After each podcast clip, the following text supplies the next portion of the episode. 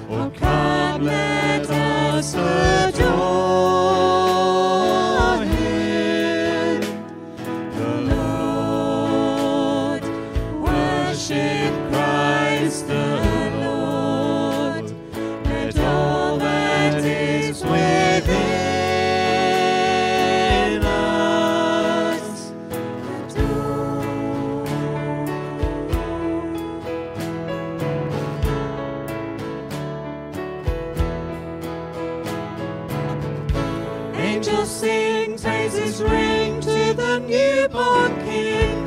Peace on earth, here with us, joy awakening. At your feet we fall.